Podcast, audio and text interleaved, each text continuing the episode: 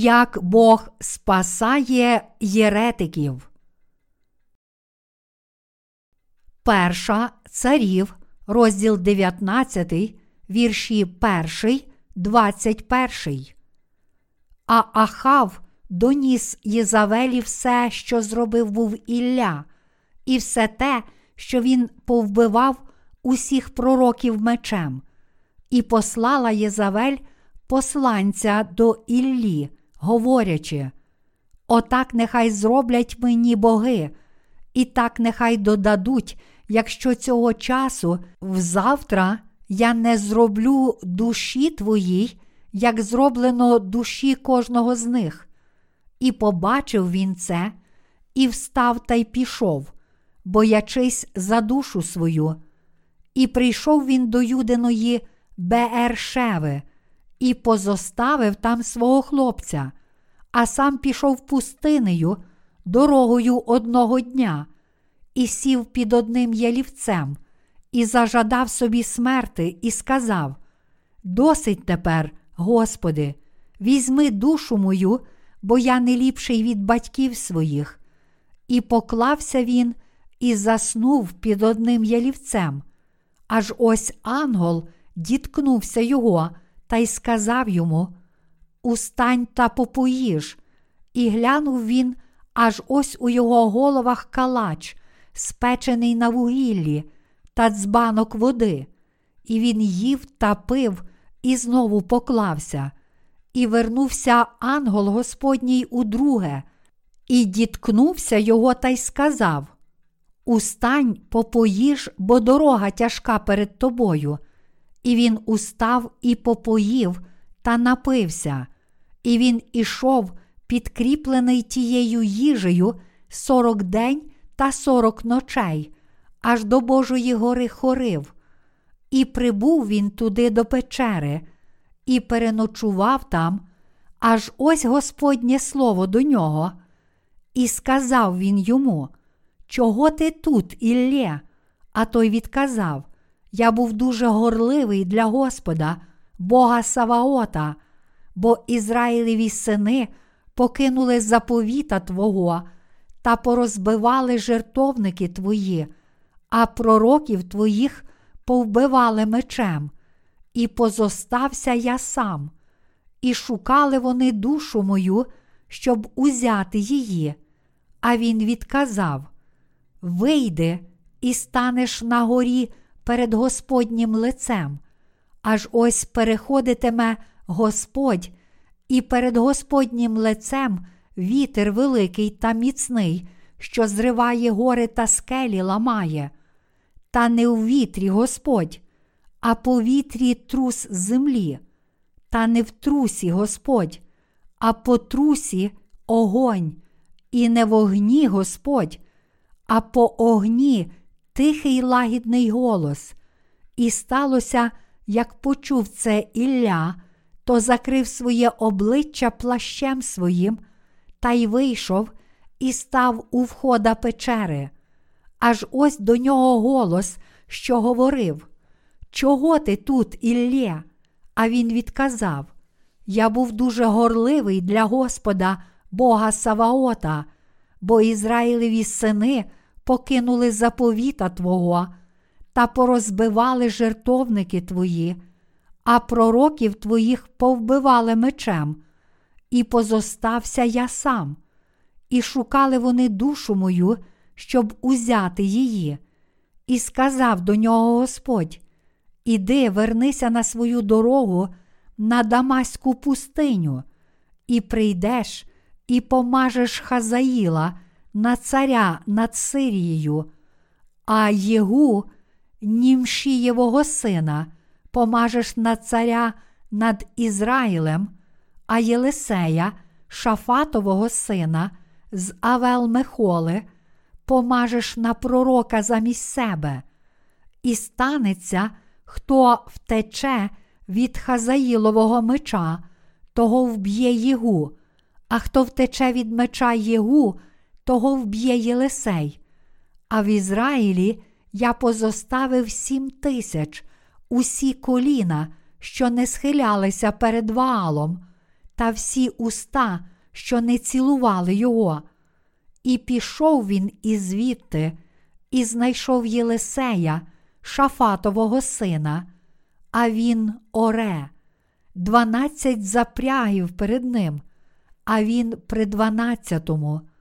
І підійшов до нього Ілля та й кинув йому свого плаща, і позоставив той волів та й побіг за Іллею, і сказав: Нехай поцілую я батька свого та свою матір, та й піду за тобою.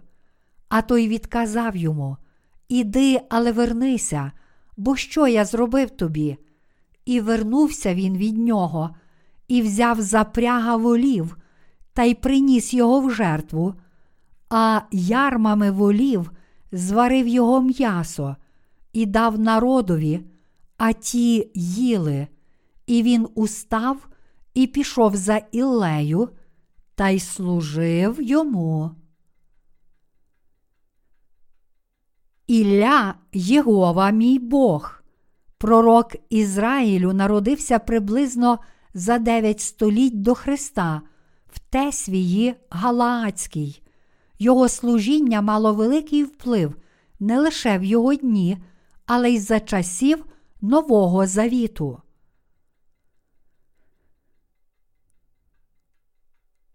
Перше життя і служіння Іллі.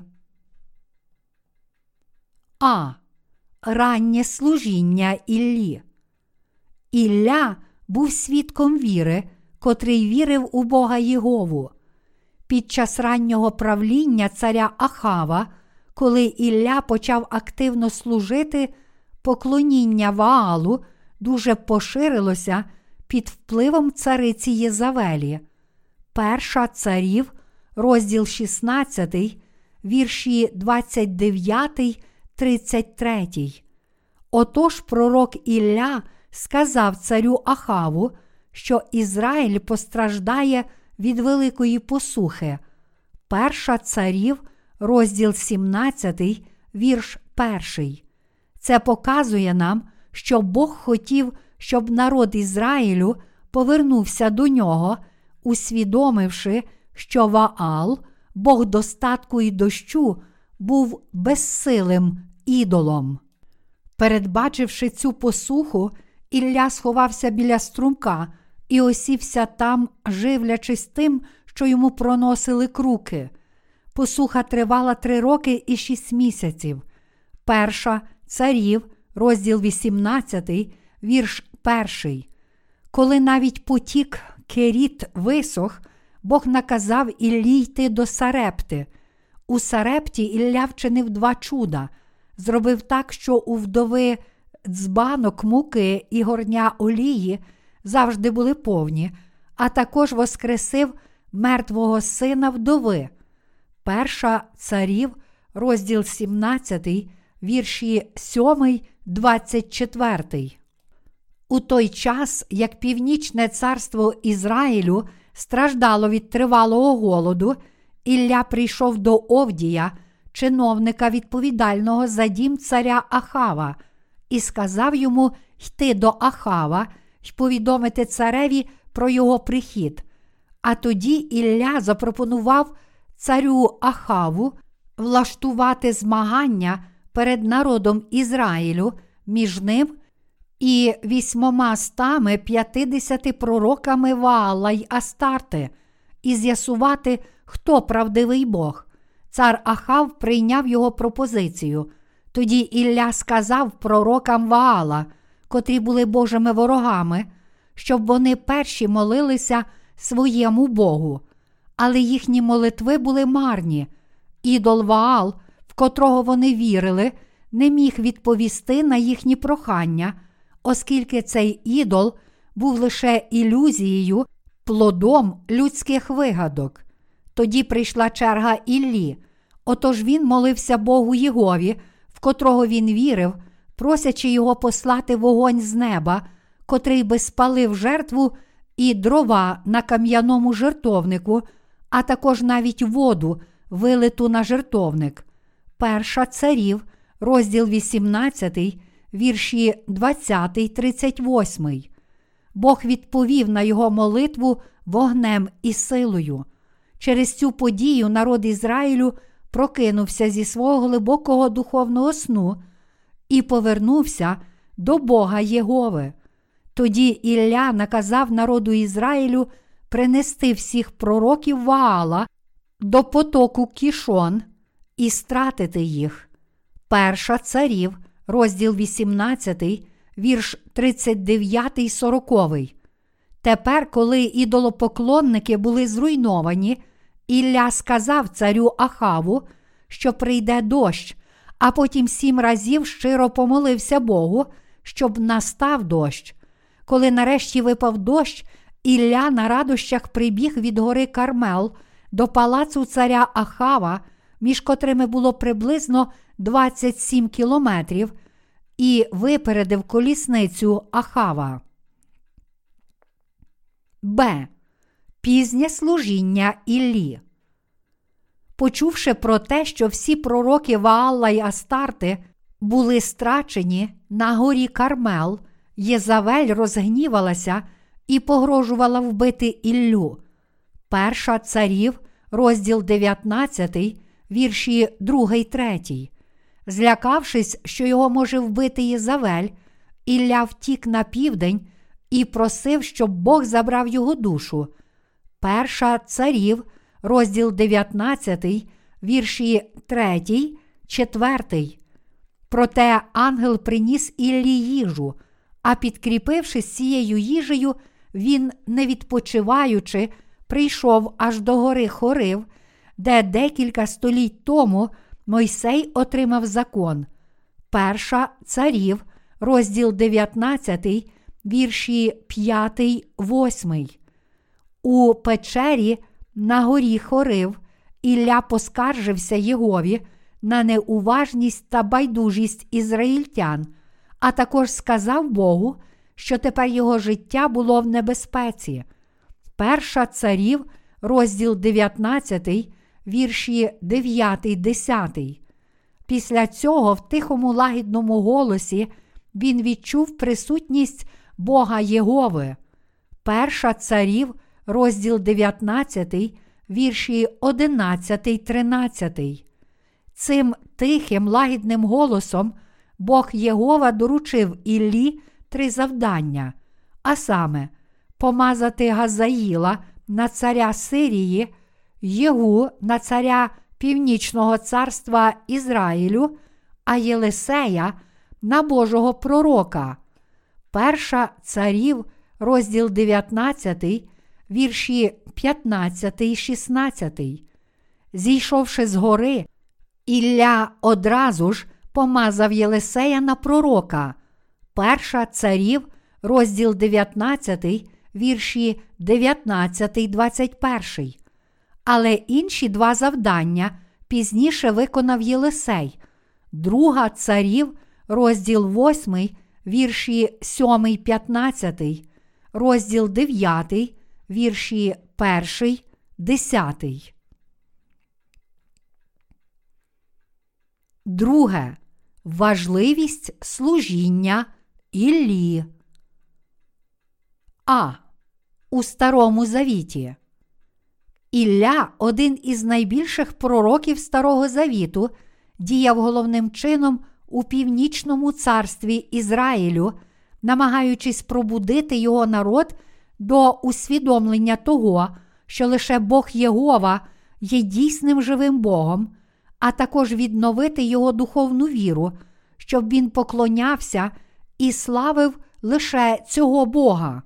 Пророк Малахія казав про Іллю та його духовне служіння останніх днів, та й сам Ісус свідчив, що цей Ілля це Іван Хреститель. Отож, зважаючи на це, всі ми повинні пам'ятати, що його служіння було необхідною частиною справи спасіння. Пророк Малахія свідчив про роль Іллі в останні дні.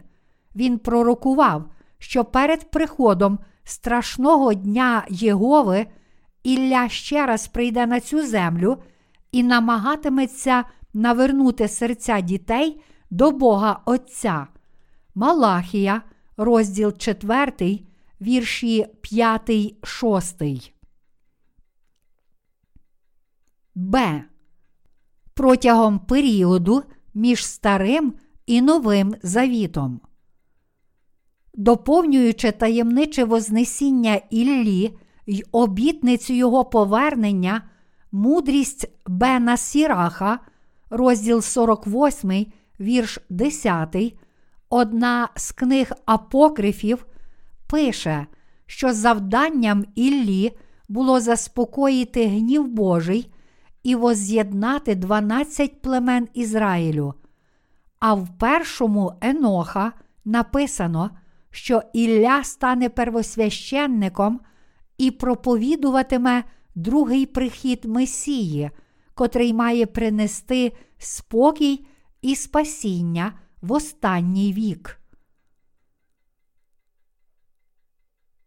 Це у Новому Завіті.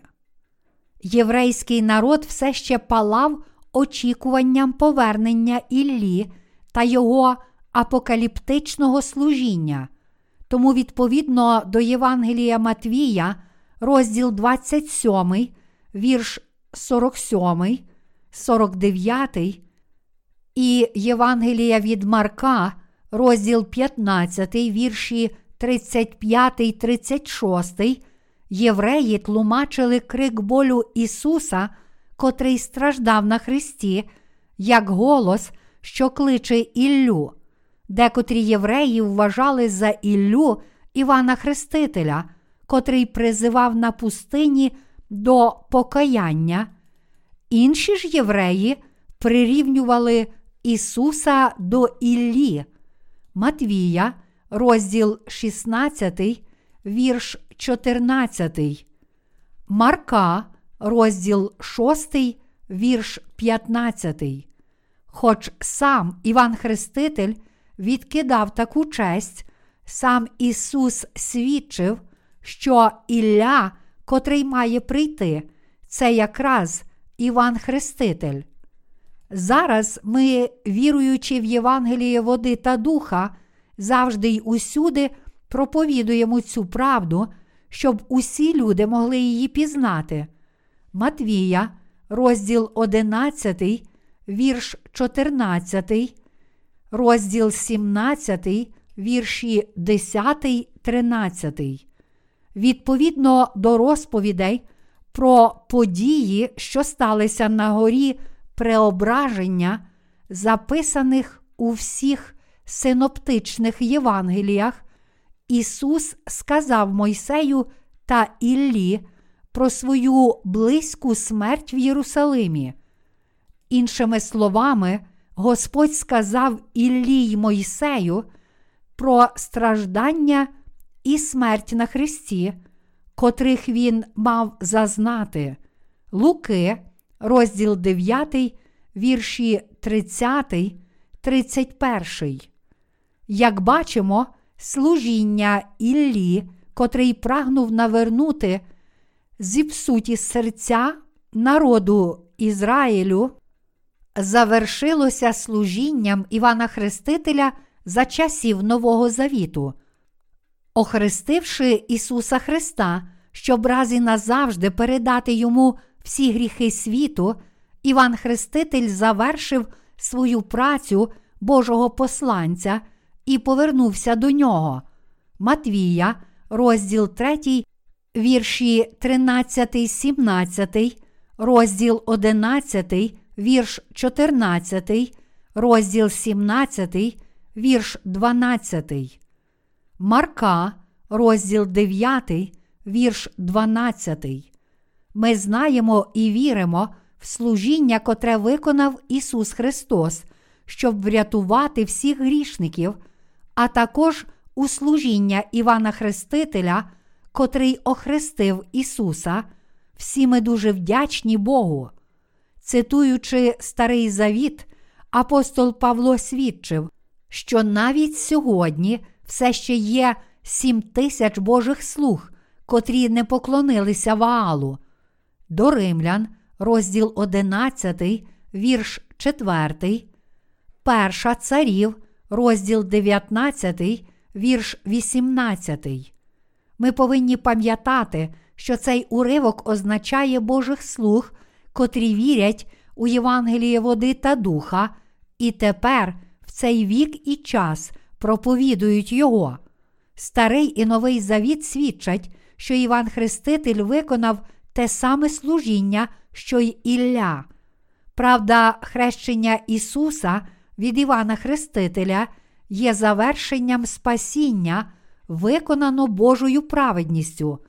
І тепер правда Євангелія води та духа виконується в серцях людей через Божих слуг.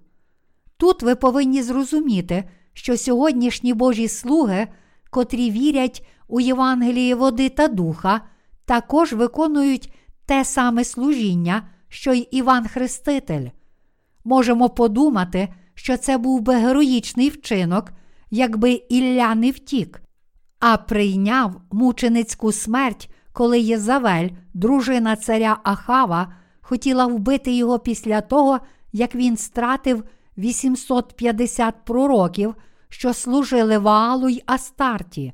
Проте це не є духовна думка від Бога, але наші власні тілесні думки. Хоч Бог знав слабкості й недоліки Іллі, все ж він прагнув використовувати його як свого слугу. На відміну від наших плотських думок, Бог хотів використовувати Іллю на цій землі ще набагато довше. Використовуючи Іллю за часів Старого Завіту Івана Хрестителя за часів Нового Завіту, Бог виконав свою волю через свій великий план, розроблений для того, щоб навернути до Бога народ Ізраїлю і весь людський рід.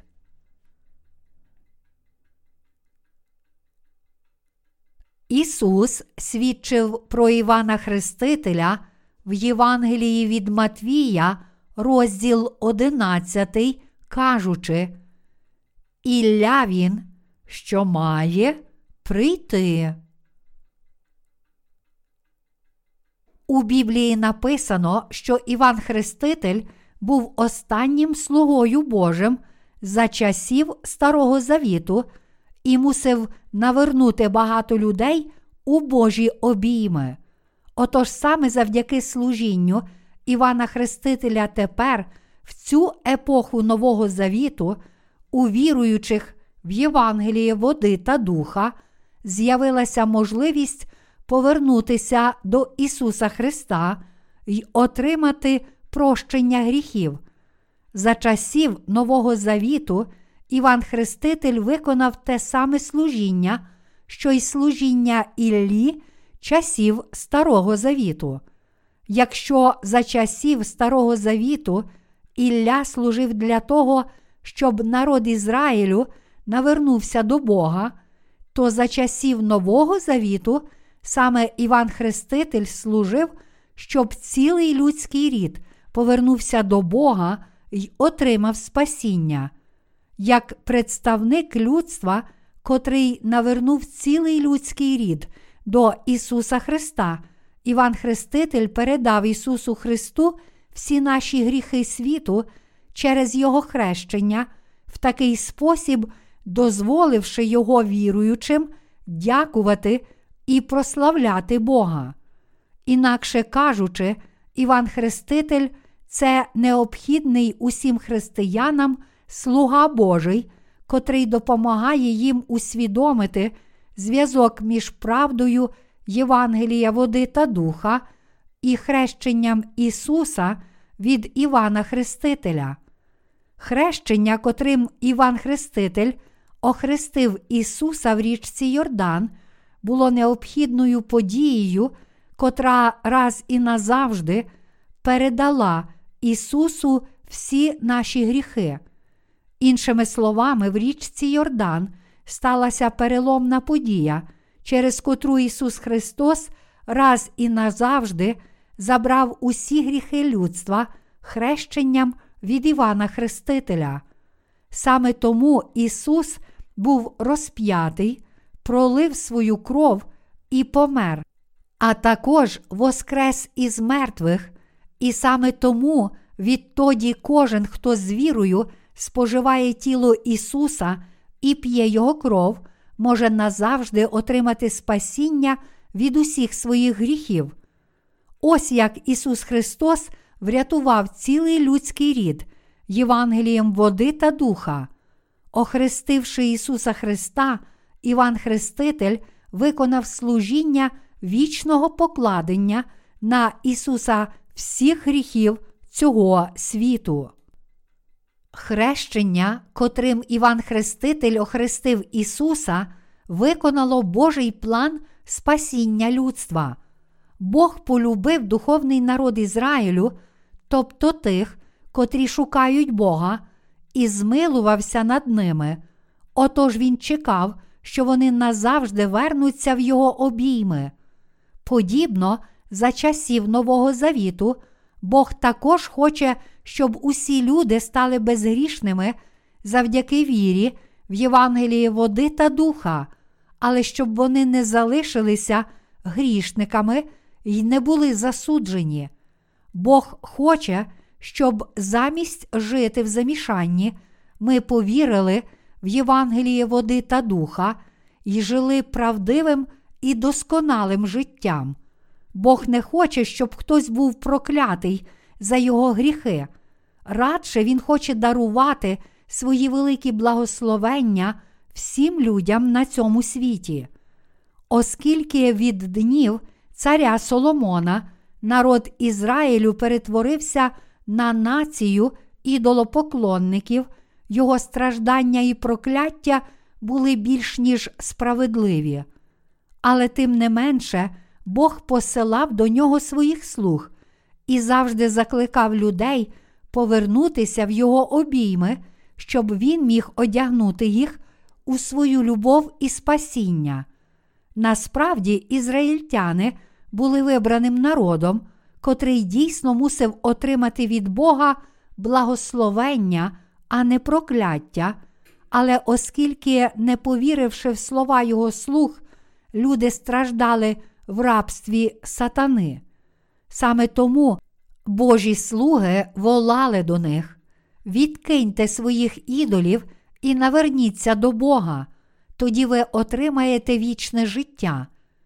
Ілля був дорогоцінним Божим слугою, котрий сам один виступив проти 850 язичницьких пророків, що служили ідолам Ваала й Астарти, і показав, хто такий дійсний Бог. Після цієї духовної війни Іллі був потрібний відпочинок, але в той час Ілля почув отруйні слова Єзавелі. До цієї години завтра я відніму тобі життя. Почувши це, Ілля злякався. Після цього великого бою його виснажене тіло хотіло відпочити, але, почувши про таку небезпеку, він доручив Богу своє тіло і серце. Він молився під ялівцем. Господи, краще ти забери мою душу, але не дозволь, щоб мене вбила Єзавель. Тоді Бог послав до Іллі ангела і дав йому хліб та воду, щоб він їв і пив. Коли ж Ілля все одно не міг підвестися, Бог торкнувся його через свого ангела і сказав з'їсти хліб та набратися сили. Отож він знову їв хліб і пив воду, а цією даною Богом силою він за сорок днів і сорок ночей дійшов до гори Хорив. Нарешті, зайшовши у печеру в горі Хорив, він почув там Божий наказ.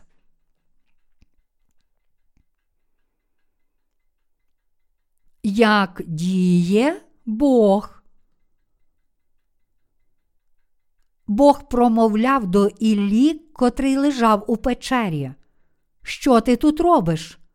Отож Ілля сказав: Я був дуже горливий для Господа, Бога Саваота, бо Ізраїлеві сини покинули заповіта Твого та порозбивали жертовники Твої, а пророків твоїх повбивали мечем, і позостався я сам, і шукали вони душу мою, щоб узяти її. Тоді Бог сказав йому: Вийди і стань перед печерою.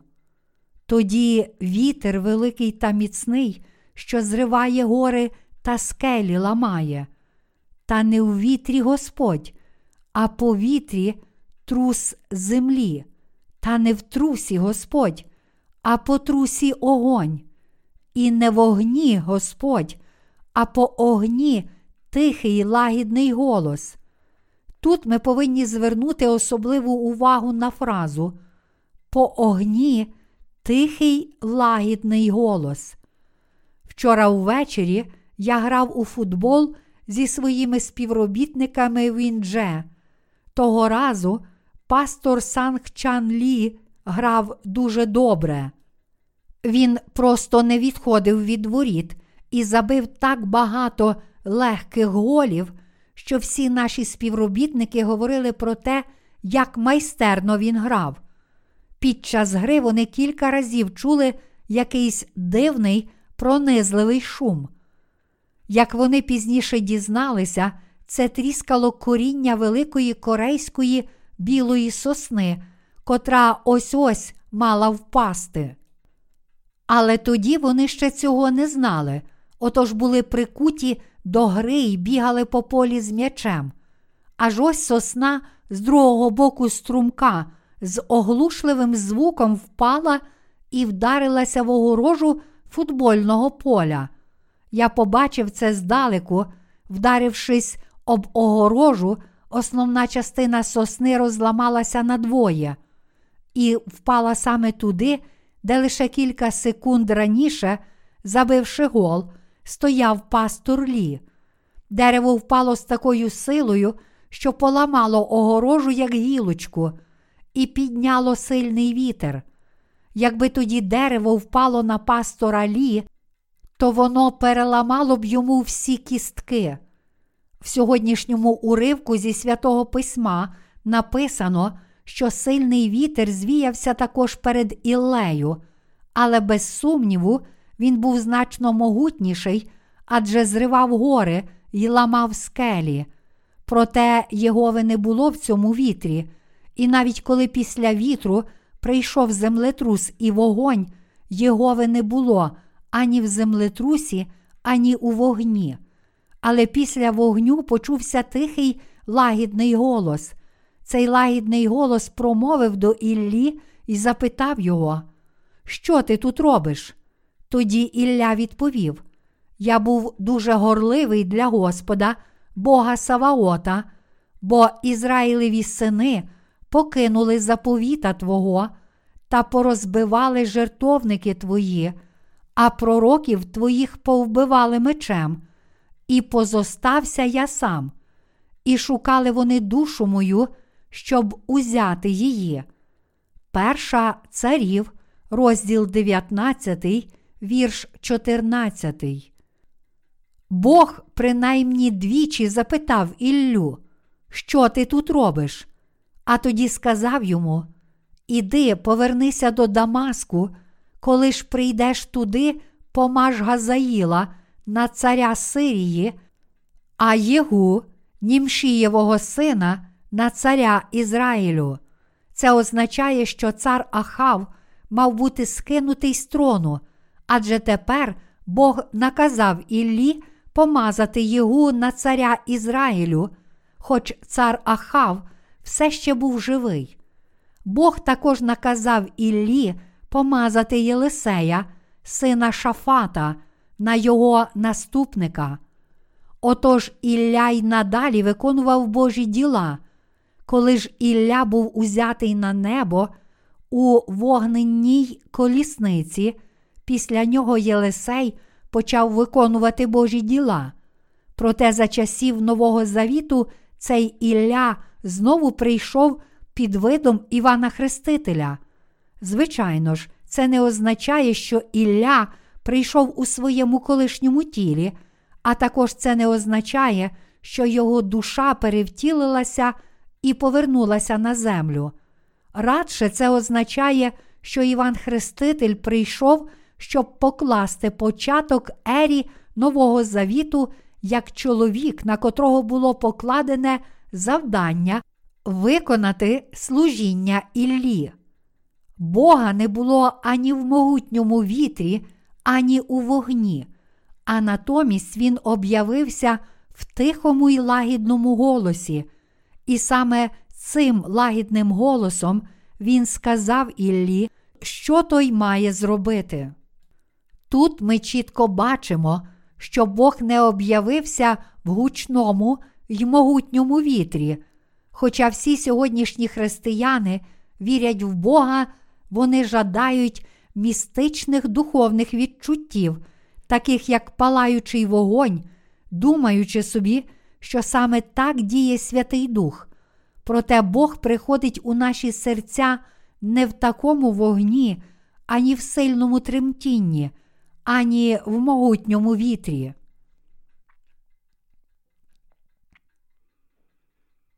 Це дивовижне Слово Боже дозволяє нам відрізнити діла сатани, що діються в сьогоднішньому християнстві. Багато християн думає, що коли Святий Дух сходить на них, він змушує ціле їхнє тіло тремтіти, падати на спину і непритомніти, бачити дивні марення і викрикувати дивні слова. Вони думають, що все це діла Духа Святого, тобто вважають, що вони пророкують, говорять різними мовами і бачать видіння. Проте Бог Єгова не перебуває в таких ділах. Навпаки, Він перебуває в тихому і лагідному голосі. Ми повинні усвідомити те, що каже нам Слово Боже. Люди отримують прощення гріхів і дар Святого Духа, лише коли ми детально пояснюємо їм Боже Слово і проповідуємо Його у Євангелії води та духа. Саме тоді, коли ми детально проповідували Слово Боже, Він сходив і діяв у них, змиваючи гріхи людей, входив у їхні серця і робив їх Божими дітьми. Саме так діються Божі діла. Насправді Бог діє в серцях людей, коли ми детально навчаємо про святе письмо. Погляньте на дії, розділ 8, вірші 26 40. Диякон Пилип зустрів скопця з Ефіопії і пояснив йому уривок зі святого письма, котрий той читав у своїй колісниці. Пилип детально пояснював той уривок з писання, аж поки скопець не зрозумів Євангелія води та духа, і як наслідок прийняв віру в хрещення Ісуса. Тому ми повинні дуже детально пояснювати Слово Боже заблуканим душам. Багато сьогоднішніх віруючих християн помилково вважає, що Бог сходить серед вогню, великого тремтіння, шуму могутнього вітру або таємничих слів і видінь. Але насправді це не так. Бог завжди промовляє до нас і діє в нашому житті через своє чудове і детальне слово. Саме через своє слово Бог об'явився нам. Отож, коли сьогоднішні самозвані Божі слуги знімають шум і галас, говорячи різними мовами чи пророкуючи, насправді це не Божі діла. Я колись читав одну книжку, в котрій автор стверджував, що коли він відчув присутність Святого Духа, ціле його тіло тремтіло і трусилося. Але навіть якщо тіло цього чоловіка справді трусилося, це в жодному випадку не свідчить про те, що його дух дійсно народився знову, завдяки вірі в Євангелії води та духа. Врешті-решт, я також бачив Ісуса у видіннях, навіть коли мої очі були розплющені, Але все це були лише хитрощі диявола. Тому в моєму серці все ще був гріх, оскільки я не знав Євангелія води та духа. Отож Бог працює серед нас, коли ми детально проповідуємо Слово Боже, щоб люди отримали прощення гріхів. Іншими словами, Бог діє лише через своє записане слово правди, приносячи нам прощення гріхів. Отож, у сьогоднішніх християнських спільнотах у цілому світі, особливо в церквах п'ятидесятників, всі ці дуже поширені практики говоріння різними мовами, пророкування і викриття гріхів інших людей під прикриттям так званого дару прозорливості насправді є ділами демонів. Бог діє зовсім не так. Він діє через своє чітке і детальне слово, дозволяючи нам через слово зрозуміти і повірити в Його благодать.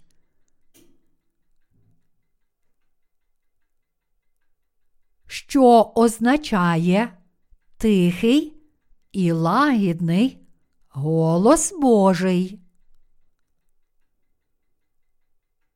То чи, спасаючи душі, наш Господь виконує свої діла серед вогню, землетрусу і гучного могутнього вітру? Звичайно ж, ні. Бог діє в наших серцях через своє детальне слово. Бог детально записав у своєму слові, що наш Господь Ісус врятував нас від усіх гріхів світу, прийшовши на цю землю, узявши на себе наші гріхи через хрещення від Івана Хрестителя, померши на Христі і воскресши з мертвих. Саме цим словом Бог діє в кожній душі. Отож ми також тихо і спокійно проповідуємо Слово Боже через наше літературне служіння. І як наслідок, багато людей вже усвідомило, що Бог детально промовляє до їхніх знань, думок і сердець, що Він справді прийшов до них через своє детальне слово, та що Він безпомилково діє в їхньому житті через це чисте слово. Що стосується проповідування Євангелія води та духа всім людям у цілому світі в цю епоху, то Бог доручив нам детально і крок за кроком навчати про нього через нашу літературу і через уста його слух, щоб люди змогли його розуміти. Лише коли ми дуже детально проповідуватимемо Євангеліє, вони зможуть вибратися з пастки єретиків, отримати прощення гріхів і здобути спасіння. Саме так діє Бог. Бог стежить за своїми слугами, заохочує їх, щоб вони детально проповідували Його конкретне слово, і через цих слуг спасає душі, котрі стогнуть під тягарем гріхів. Бог хоче, щоб ми у цілому світі спасали від гріхів християн, спійманих у пастку Єресі. То як же ми можемо виконати це завдання? Ми повинні лише проповідувати конкретне слово Євангелія води та духа. Бог хоче, щоб ми спасли людей від гріхів, крок за кроком, навчаючи їх про Євангеліє води та духа на підставі записаного Слова Божого. Навіть тепер Бог безперервно працює для спасіння душ через своїх слуг, котрі вірять у Євангеліє води та духа. Погляньте ще раз на сьогоднішній уривок зі святого Письма. Хіба Бог не беріг і не використовував Іллю? Бог виконує своє діло через своїх слуг. Саме через своїх слуг Бог виконує свої діла, а також через своїх слуг Бог об'являє як розгортатиметься історія світу. Господь Бог наказав Іллі помазати Газаїла на царя Сирії, Єгу на царя Ізраїлю, а Єлисея на пророка замість нього самого. В Ізраїлі під час епохи Старого Завіту, коли помазували царя, приносили в розі оливу і виливали її на голову нового царя. Пророків і первосвященників також помазували, щоб покласти на них їхні обов'язки. В імені Ісуса Христа Христос означає помазаний. Отож, ім'я Ісус Христос означає, що Господь Ісус це Спаситель, котрий мав обов'язки царя, пророка і первосвященника. Іншими словами, Бог доручив Ісусу Христу три обов'язки. Ім'я Ісус означає Спаситель, а ім'я Христос означає, що Бог доручив йому три різні обов'язки. Отож, ім'я Ісус Христос означає, що Він є Спасителем, котрий врятував нас з вами від усіх наших гріхів, виконавши ті три обов'язки на цій землі. За днів служіння Іллі Ахав був царем Ізраїлю, Північного царства, але Бог скинув його з трону. Він сказав: Вбийте його, хай собаки облизують кров з його мертвого тіла, хай птахи клюють його тіло. І як Господь прокляв, Ахав був убитий стрілою на полі битви і помер від цієї рани, а собаки злизували язиками його кров. Перша царів, розділ 21, вірш 19, розділ 22, вірш 38. Все це трапилося, тому що Ахав пішов дорогою Єровоама і поклонявся ідолам перед Богом. Те саме сталося також із тілом Єзавелі, коли вона впала з балкона, збіглися собаки і почали лизати її кров, а птахи клювали її тіло. Її тіло вщент розбилося, і відповідно до пророцтва Божого Слова, собаки пожерли її труп. Перша царів, розділ 21, вірш 23. Бог зіслав на них свій гнів. Можливо, ця Єзавель здавалася могутньою жінкою, але вона була цілком проклята Богом. Він прокляв царя Єровоама, царя Баші та всіх інших, котрі йшли дорогою Єровоама. Бог зробив так, що тіла тих, котрі чинили гріхи Єровоама, також роздерли і з'їли собаки. Народ Ізраїлю міг чинити такі гріхи через своє незнання, але провідники народу мусили це знати. Отож Бог нещадно вбив усіх провідників, котрі привели його народ до ідолопоклонства.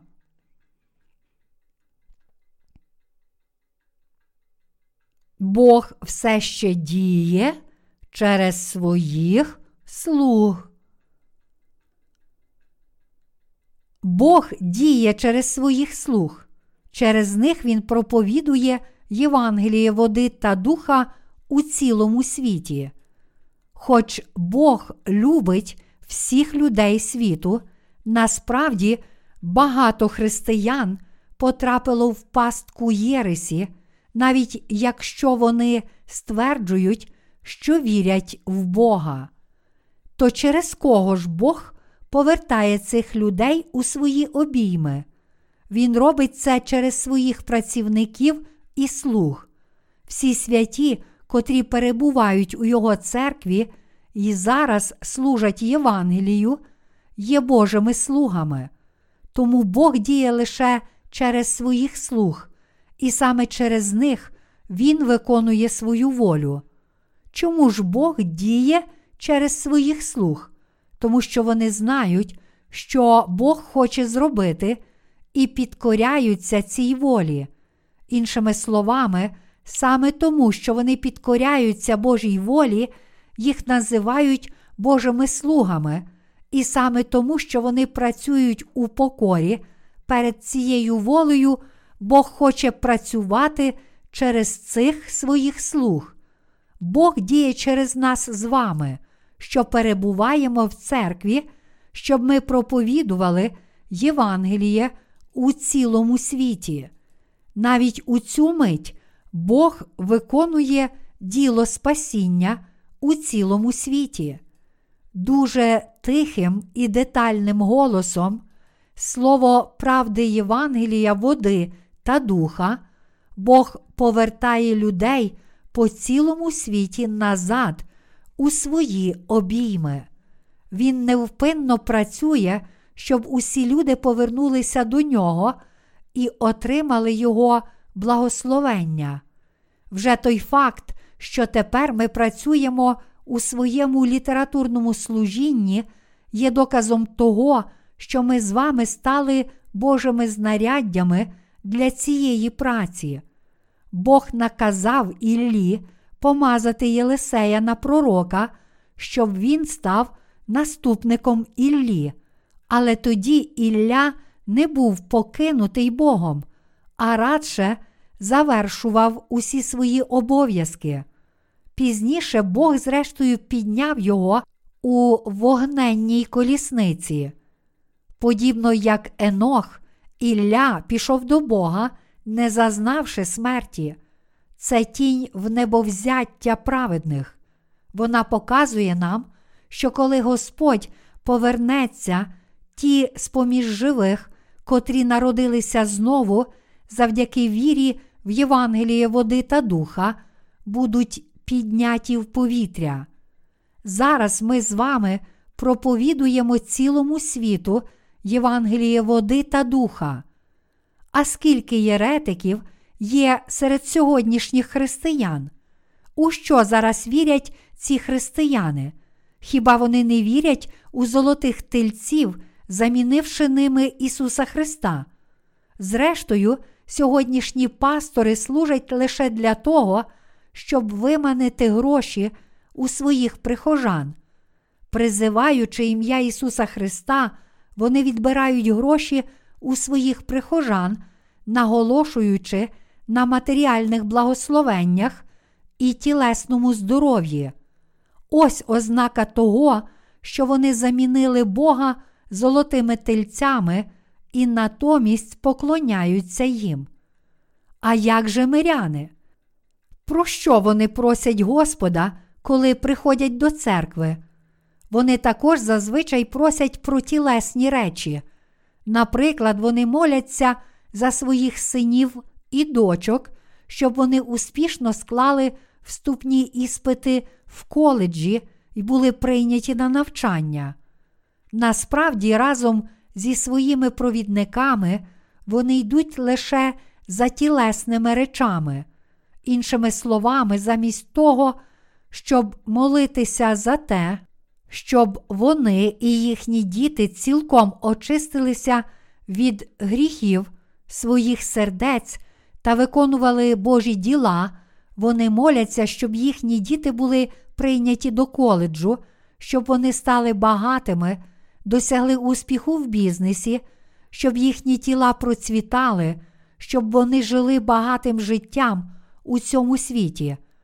Ось доказ того, що тепер ці християни поклоняються золотим тельцям перед Богом. Єровоам замінив Бога золотими тельцями і поклонявся їм як своїм богам. Якби він визнав і поклонявся Єгові як єдиному Богу, жив вірою, незважаючи на свої недоліки, і намагався йти за Господом, то Бог зробив би Ізраїль наймогутнішою країною в цілому світі і безмежно поблагословив би його народ. Але оскільки Єровоам замінив Бога золотими тельцями і поклонявся їм, Бог розгнівався. Подібно до сьогоднішніх християнських провідників і віруючих по цілому світу, золоті тельці вже стали їхніми богами, і зараз вони поклоняються їм. Вони просять у Бога тілесних речей. Саме тому, що сьогодні християни служать золотим тельцям як своїм богам. Подібно як той народ Ізраїлю, Бог вже дуже сердитий, і як наслідок всі вони загинуть. Сьогодні вони впали в єресь. Пастори, що поклоняються Богу Мамоні, привели своїх прихожан до віри в золотих тельців, як у Спасителя замість Ісуса. Вони вірять в Ісуса лише як в одного з багатьох богів, а їхньою остаточною метою є здобуття світського успіху через віру в Ісуса. Сьогодні фактично всі християни хочуть від Бога матеріальних благословень.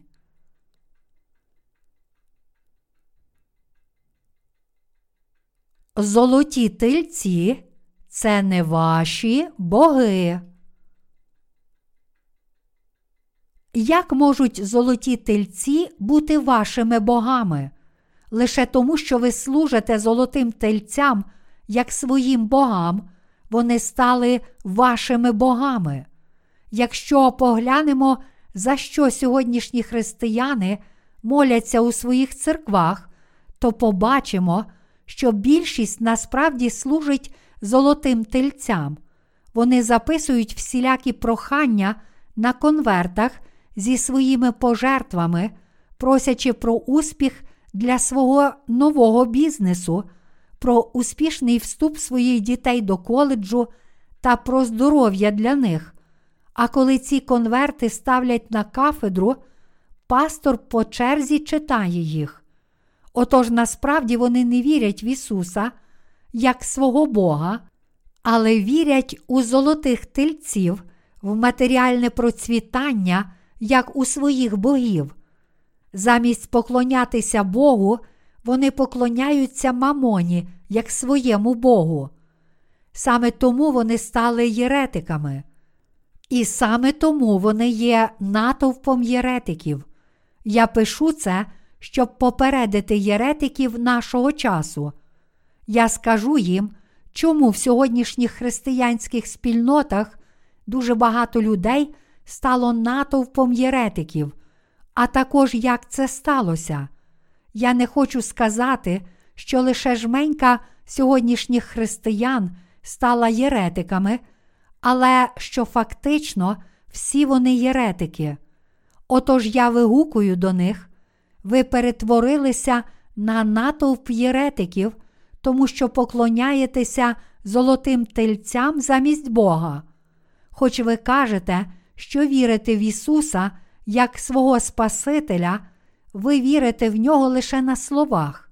Хіба ви самі не придумали помилкових християнських доктрин?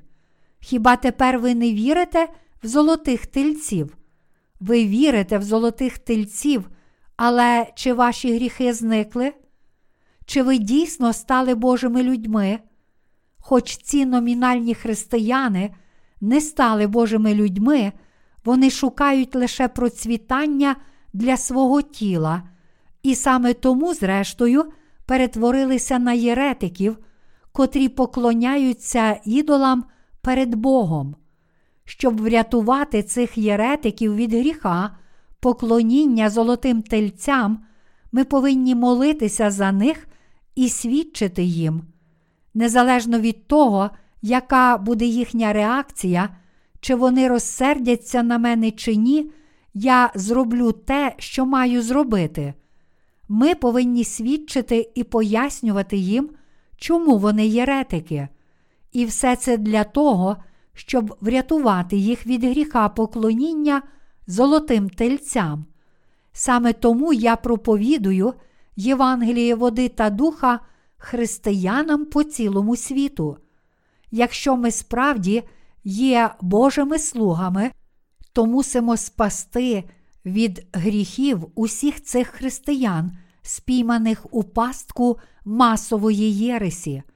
Ізраїль і цілий його народ поклонявся ідолам. Вони служили золотим тельцям замість Бога Єгови. У північному царстві Ізраїлю всі десять племен поклонялися золотим тельцям, кадили перед ними і приносили їм цілопалення. Чи дійсно вони поклонялися Богу Єгові як своєму єдиному Богу? Як вони могли служити ідолам? Це сталося тому, що тоді, як їхні очі не могли бачити Бога Єгови, їм було дуже легко побачити золотих тельців. Інакше кажучи, оскільки їхні очі бачили цих золотих тельців, їм було набагато легше повірити в них. Те саме відбувається також із сьогоднішніми християнами. Вони поклоняються золотим тельцям, тому що замість почути Євангеліє і йти за невидимим Богом, вони й надалі більше слухають і бачать інших, котрі, так би мовити, стали багатими завдяки вірі в Ісуса, діти котрих поступили в престижний коледж та чий бізнес процвітає. Вони лише завжди чують і бачать, як якісь присвітери, котрі, ставши присвітерами, так би мовити, отримали від Бога такі благословення, що стали неймовірно успішними. Тому очі сьогоднішніх християн можуть бачити лише золотих тильців і дар зцілення. Іншими словами, вони йдуть радше за золотими тельцями, котрі обіцяють дати їм тілесне процвітання, аніж за Богом. Але золоті тельці це не божества, це не боги. Але, незважаючи на це, сьогодні християнство також почало поклонятися золотим тельцям. Сьогодні християни зовсім не вірять у Євангеліє води та духа, а натомість стали рабами матеріалізму. Вони служать мамоні як своєму Богу.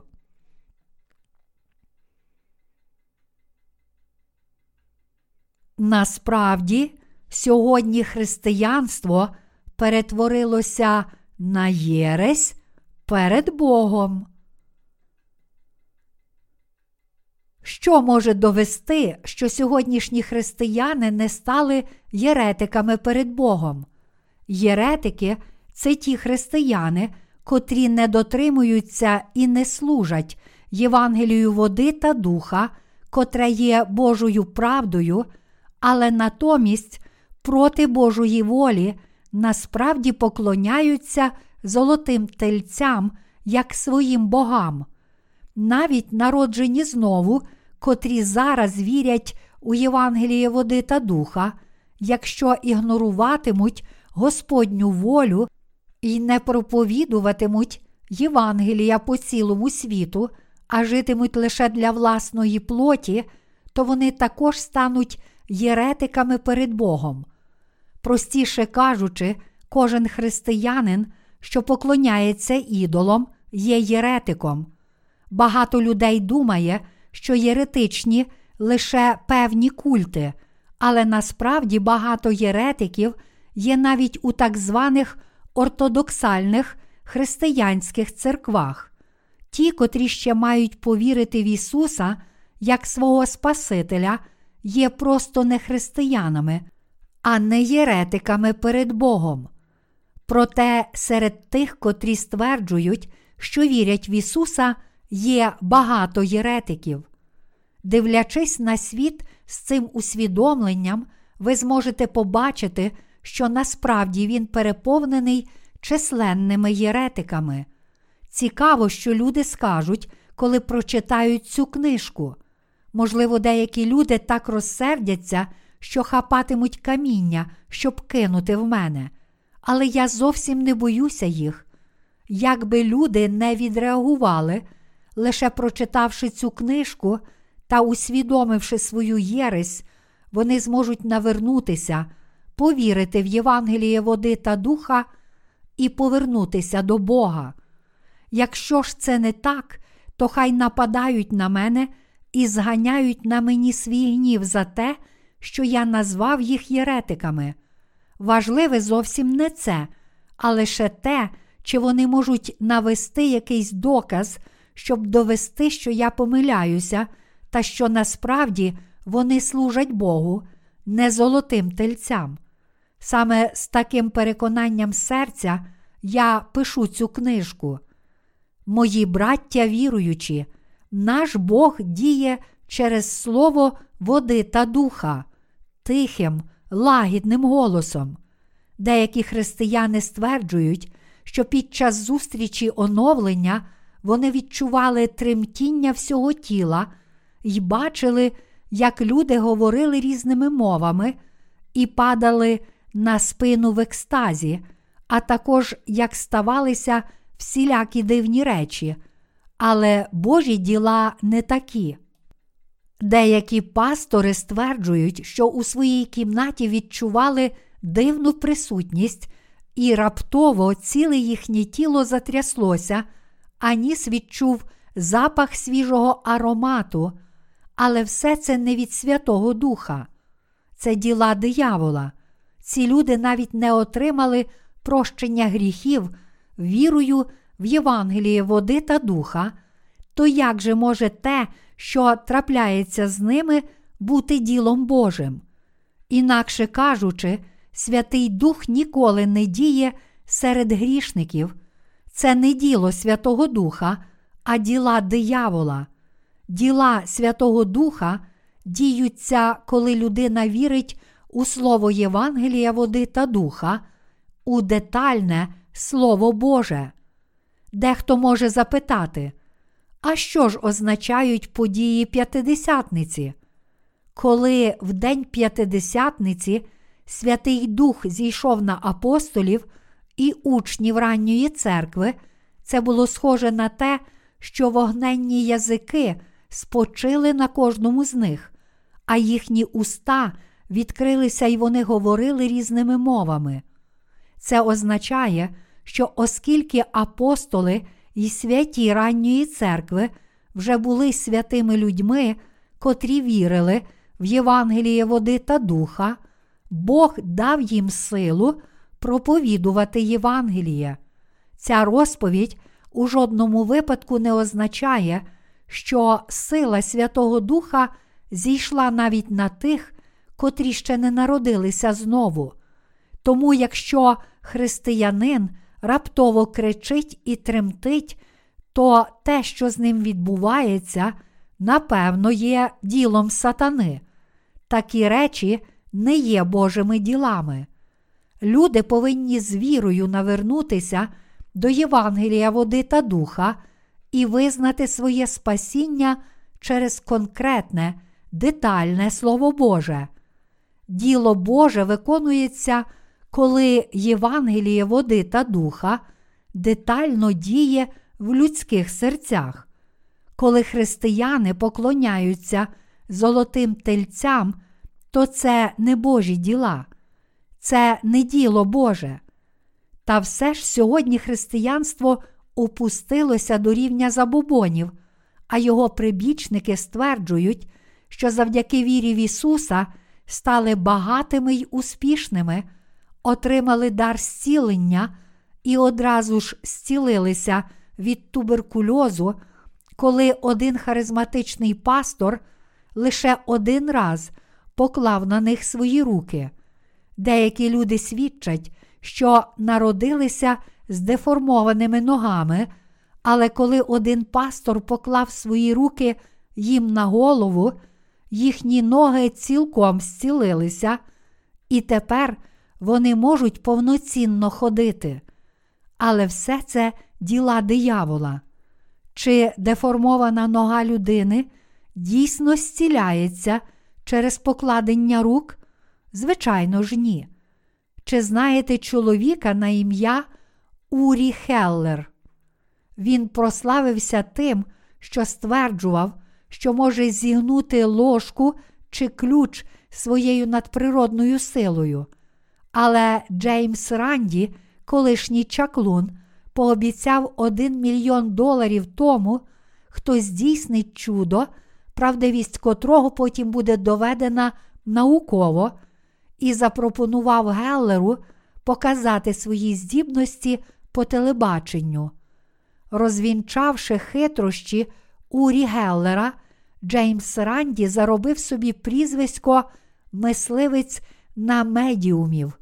Подорожуючи по цілому світу, він проводив сміливі шоу під назвою Виклик на мільйон доларів. І, хоч безліч людей прийняло його виклик, до сьогодні ще ніхто не пройшов навіть першого етапу випробування. Всім тим, котрі стверджують, що мають паранормальні здібності, він сміливо сказав: якщо ви справді маєте надприродну силу, то покажіть її мені. Вийдіть перед усіма людьми і покажіть свою силу. Якщо дійсно маєте таку надприродну силу, то я дам вам мільйон доларів. Я дам вам стільки грошей, що вам вистачить до кінця життя. Отож, побиймося об заклад, перевірмо, чи ви дійсно медіум, чи шахрай. Пастори, приходьте також і ви. Чи хтось дійсно зцілився через ваше покладення рук? Чи крива нога справді стала рівною? Якщо ви дійсно маєте таку силу, то я дам вам мільйон доларів. Але в Кореї жоден з харизматичних пасторів не відгукнувся на його виклик, не кажучи вже про те, чи комусь вдалося перемогти. Сам Ранді був чаклуном, отож він дуже добре знав, що всі ці надприродні здібності були не більше, ніж хитрощами. Колись в Кореї один пастор стверджував, що може повернути мертвого до життя через покладання рук. Проте, коли Джеймс Ранді приїхав до Кореї і кинув виклик усім таким людям, котрі стверджують, що мають надприродну силу, щоб вони прийшли на його телепрограму під назвою Виклик на мільйон доларів, туди не прийшов жоден із цих корейських пасторів, котрі хвалилися своїм даром зцілення. Ось доказ того, що всі ці твердження були не більше, ніж брехнею й обманом. Звичайно ж, бувають чудеса від Бога. Інколи Господь зціляє хвороби тих, котрі вірять у Євангеліє води та духа, якщо вони покладаються на Господа і щиро моляться, щоб Він зцілив їхні хвороби. Але Господь зціляє їх у спокої, не здіймаючи порожньої метушні. Бог ніколи не діє в такий спосіб. В історії християнства цілого світу Божі слуги в ранній церкві дійсно виконували служіння зцілення, проте вони робили це для проповідування Євангелія, води та духа. Подумайте про це.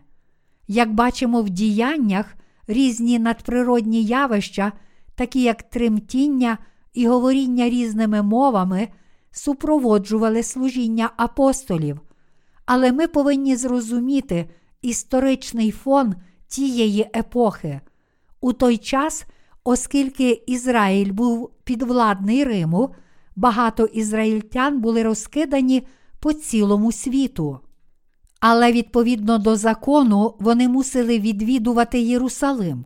Та все ж через своє довге перебування за кордоном багато з них не могло спілкуватися між собою.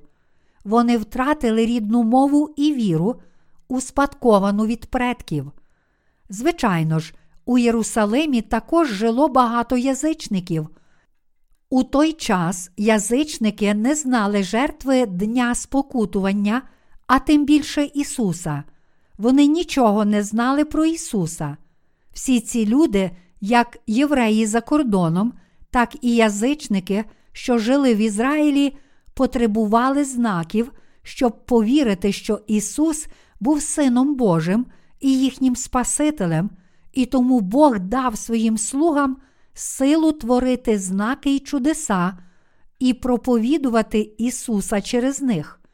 Ви також повинні звернути увагу на те, що мови, котрими розмовляли апостоли в другому розділі діянь, напевно, були мовами різних регіонів, зрозумілими для людей, а говорили всі вони про одно Євангеліє води та духа.